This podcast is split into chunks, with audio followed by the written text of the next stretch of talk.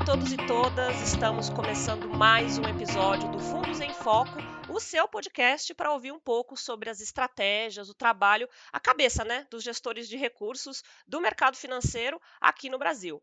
Eu sou Juliana Machado, analista de fundos do BTG Pactual Digital, para quem ainda não está sabendo aí quem que eu sou, né? E hoje eu estou aqui, né? Te convido a ouvir uma história de uma mulher, gente, que tem uma trajetória super incomum e super robusta na gestão, tá?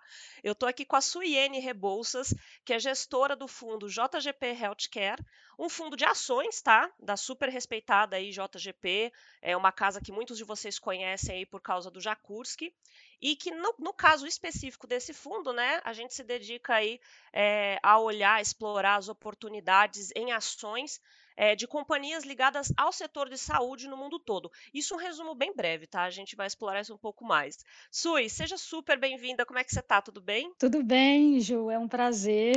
Em primeiro lugar, obrigada pelo convite. É um prazer estar participando com você nesse podcast. Excelente, Sui. Agora sim, gente, o mais legal da carreira da Suiene assim, é que ela é médica. É sério, tá? Ela é formada em medicina pela Universidade Federal do Ceará, tá certo, né, Sui? Certíssimo. Bom, e a Sui, gente, ela atuou como oftalmologista, tá? Foi pesquisadora na área clínica, pré-clínica, enfim, fez doutorado, fez pós-doutorado, na verdade, na John Hopkins Medical School lá nos Estados Unidos.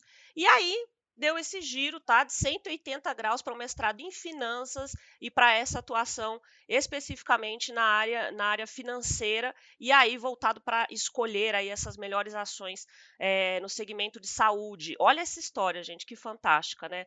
E aí, Sui, uma pergunta que eu acho que é bem básica, né? Assim, como é que uma médica foi parar na área de gestão de recursos? Conta isso para gente. Ju, é uma história interessante, na verdade é bem pouco pouco usual, tem a ver com a minha história de vida também, né? Como você falou, eu sou médico, eu entrei no curso de medicina em 1990, então há muitos anos atrás, desde o primeiro Nossa, eu ano. nascendo. Ai, que ótimo! Desde o primeiro, desde o primeiro ano é, de medicina, eu me interessei muito por pesquisa científica, que na verdade não faz parte da grade curricular, mas tem tudo a ver com o curso e é fundamental para o que eu faço hoje em dia, que é gerir uma carteira só em saúde. Né? Quando eu terminei medicina, eu fiz a residência em oftalmologia na Escola Paulista de Medicina e emendei o término da residência com doutorado em biologia molecular enquanto eu clinicava e fazia cirurgias em São Paulo. Então, na verdade, eu exerci medicina por sete anos também. Quando eu terminei o doutorado, eu decidi por novos desafios. Então, como você falou, dessa vez foi fora do Brasil. Em 2006, eu fui para parar lá na Johns Hopkins, é, fui fazer um pós-doutorado lá é, que é a Universidade Escola de Medicina que fica em Baltimore, que hoje é bem mais conhecida por causa da Covid-19, né? ela que faz o mapa a, a, e as estatísticas e vários trabalhos clínicos com vacinas pra, na pandemia. E, assim, na verdade, foi lá na Hopkins que a ideia começou. A faculdade de medicina na Hopkins ela é muito integrada. Né? Você não faz só medicina clínica e pesquisa. Existem pessoas da indústria de biotecnologia e farma que frequentam a Hopkins. Os professores têm muitas patentes aprovadas, fundam startups em biotecnologia. A universidade é frequentada por pessoas de venture capital, private equity e até mesmo gestores de fundos de ação e analistas que, em geral, são médicos formados na Hopkins. Então, achei toda aquela integração de medicina, pesquisa e mercado financeiro assim, muito fascinante. Então, enquanto eu fazia o pós-doutorado, simultaneamente eu fiz um mestrado em finança uh, na escola de business, na Hopkins mesmo. E quando eu terminei os dois, eu optei por toda essa integração de todas essas áreas. E aí eu acabei entrando no mercado financeiro em Nova York, como analista em healthcare, onde eu trabalhei por quatro anos. É, em 2013 eu senti muita saudade é, do, do Brasil, da minha família, dos meus amigos decidi voltar, já com o projeto de montar um fundo totalmente dedicado à saúde, né, baseado nessa minha experiência acadêmica e prática em todas essas áreas integradas, e finalmente o fundo nasceu na JGP em 2016. Basicamente é essa resumidamente é essa a história. Muito bom. É muito bacana, na verdade, a gente ouvir, né, essa história resumida, né, daria pra gente explorar aqui só a história da da Sui por 2 horas, né. É uma pessoa que acho muito bacana justamente essa esse seu interesse por estudar, né, e por pesquisa, que eu acho que é uma coisa que tem tudo a ver com a gestão, e no fim das contas também tem tudo a ver com investir, né. Investir passa por estudar, passa por pesquisar, você tem que ser esse cara que vai bem a fundo, eh, seja numa ação que você vai comprar, seja num fundo mesmo, né, que você vai escolher, você também vai ter que fazer esse trabalho de pesquisa. Então eu acho que tem sempre, eh, essa conexão, e e acho que essa é a parte fantástica, assim, da da sua história, Sui. E aí, assim, alguns países alguns países, né, o Brasil infelizmente não é um deles, né, lideraram aí as Uhum, pesquisas científicas justamente por conta da pandemia, né, a gente teve aí grandes uhum. laboratórios ganhando destaque na corrida pela vacina, né, contra a Covid-19, enfim, a gente teve vários desenvolvimentos nessa frente. Como que a gente pode entender esse momento para o investimento nessa área, Sui? Você que tem exatamente esses 2 mundos, né, as oportunidades elas aumentaram mesmo nesse setor? Ju, eu posso te falar que é um excelente momento para investir na área de healthcare, né. Ah, na verdade, a pandemia ela reacendeu o interesse pela ciência, pela medicina, pela pesquisa, assuntos que, na minha opinião, estavam um pouco esquecidos pelos líderes e pela sociedade em geral, né. Há hoje em dia um aumento, hã, do apoio governamental e mesmo de entidades privadas para a pesquisa científica nos Estados Unidos, e em vários países desenvolvidos. Então, nós estamos bem motivados com todos os avanços científicos e tecnológicos do setor. O, o rápido desenvolvimento das vacinas contra o SARS-CoV-2 foi um divisor de águas, né? E ressaltou uh, o papel primordial da saúde nas nossas vidas, né? Na minha opinião. A healthcare é um mercado bem amplo globalmente e como investimento é extremamente relevante, eh, é porque a gente não tinha, ah, na verdade, aqui no Brasil, o awareness, ah, do quão relevante é esse tipo de investimento. Ele é o segundo maior setor do S&P, representa uma parte importante de outros índices globais, eh, 13% do MSCI World, 20% do Russell 2000, tem muita oportunidade, várias formas diferentes de investir. É assim, eu eu posso falar muito, é setor de o setor de saúde é um setor com características atemporais, tendências seculares, né, a gente tem aí o aumento de longevidade, a diminuição da taxa de natalidade no mundo, que faz com que as mudanças demográficas beneficiem também o setor, se você pensar numa numa característica, ah, mais macro, né, e a cascata de descobertas científicas continua crescendo em ritmo acelerado.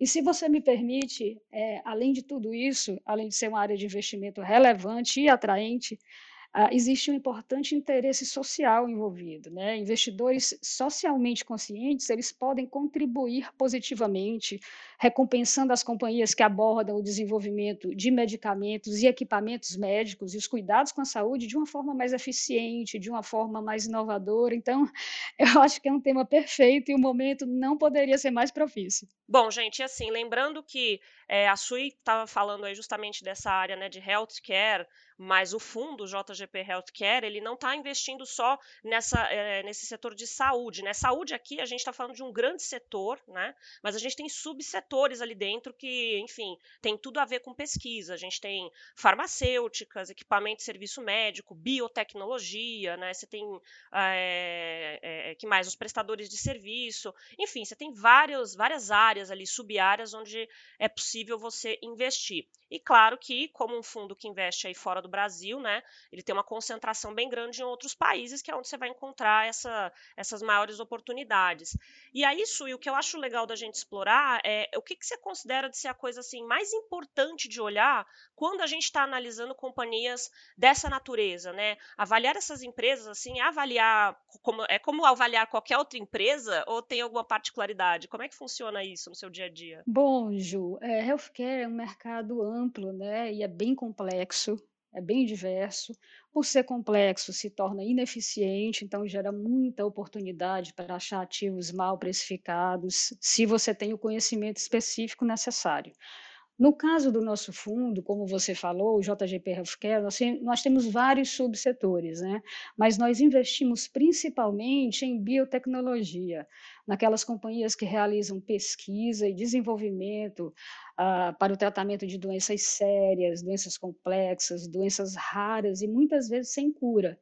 Então, nós temos muitas companhias que são menos conhecidas do investidor generalista, com times focados em nichos terapêuticos também bem específicos. E isso realmente exige um conhecimento integrado de pesquisa científica, de medicina, de bioestatística, de bioquímica, de biologia molecular, aliado ao conhecimento sobre investimentos, né, para realizar a melhor tomada de, de decisão possível. Eu acho que, exemplificando, eu posso dar uma ideia melhor. É, nós, nós gostamos muito de citar a Moderna, a Moderna é uma empresa é, de biotecnologia que nós investimos logo depois da oferta pública, logo depois do IPO. É, ela fez o IPO no final de 2018, nós investimos no começo de 2019. E ela é responsável pelo desenvolvimento e aprovação de uma das vacinas mais eficazes contra a Covid-19, juntamente com a Pfizer, né? uma vacina baseada em RNA mensageiro com 95% de eficácia.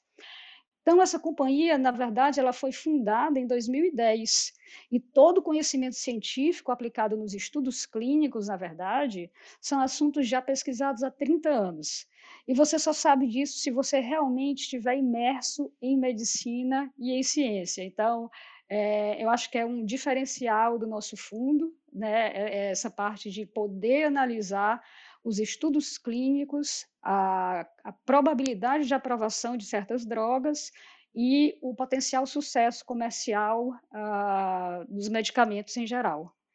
Hum, basicamente é, é isso. E, e, é bem legal de, da gente observar justamente esse momento que a gente está vivendo, aonde de fato reacendeu aí essa preocupação né, com a parte de saúde, justamente por causa da Covid, né?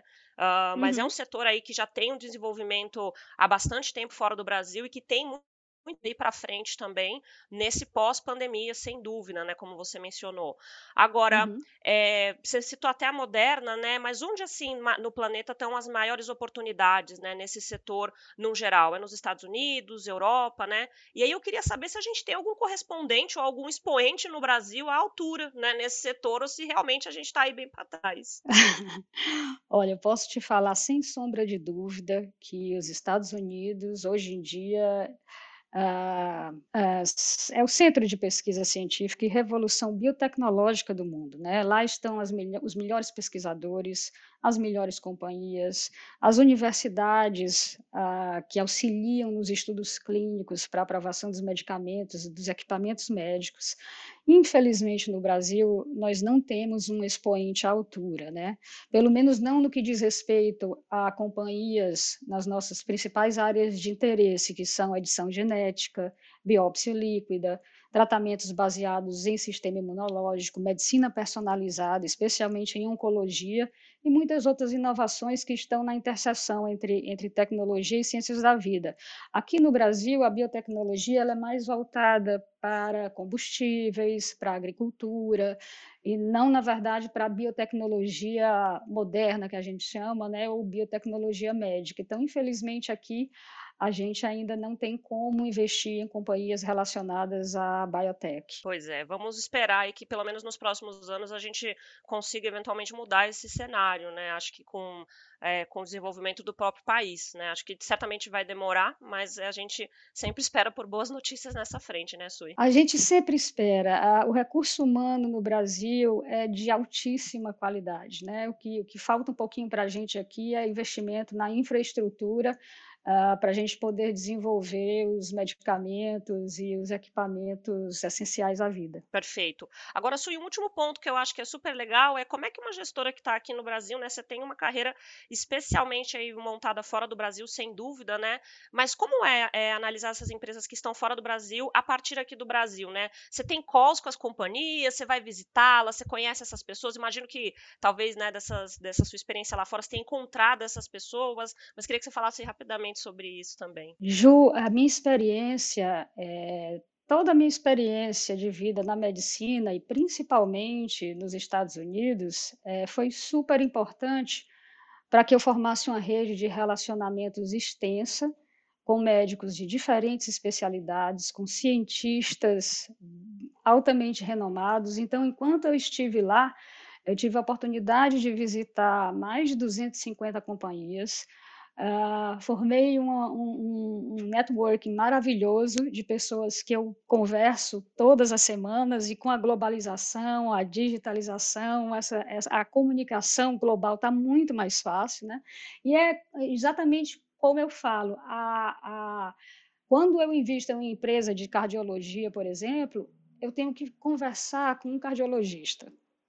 Quando eu invisto numa empresa de oncologia, eu tenho que conversar com um oncologista.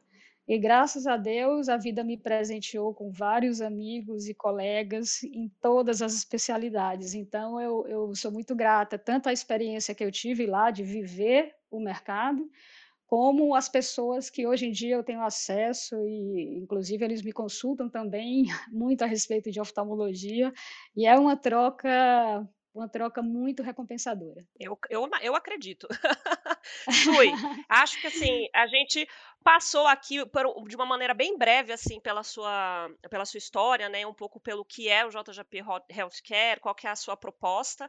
Acho super legal, assim, acho que a gente passou aí para uma pequena aula, né, uma mini aula, e eu queria muito te agradecer aí pelo tempo, né, pela disposição de participar aqui com a gente. Ai, Ju, eu que agradeço. Uh, eu queria, uh, eh, para finalizar, dizer que para mim é um enorme prazer estar gerindo um fundo totalmente dedicado à saúde, à pesquisa e que se houve um aspecto positivo nessa pandemia foi exatamente reacender esse incentivo e interesse pela ciência, pela medicina, pela pesquisa, né? assuntos que estavam esquecidos pelos líderes, pela sociedade. A gente muitas vezes toma a nossa saúde por granted, uh, e a relevância desse tema na nossa vida é tão grande, né? Simplesmente se não há saúde, não há mais nada. Então é uma grande satisfação para mim uh, poder fazer parte desse, desse estímulo. Ótimo, Sui. Muito obrigada novamente. Eu também queria agradecer a você que está aí do outro lado ouvindo a gente. Muito obrigada mesmo aqui pela sua, pela sua audiência. E a gente se encontra daqui 15 dias no próximo Fundos em Foco. Um beijo e até lá.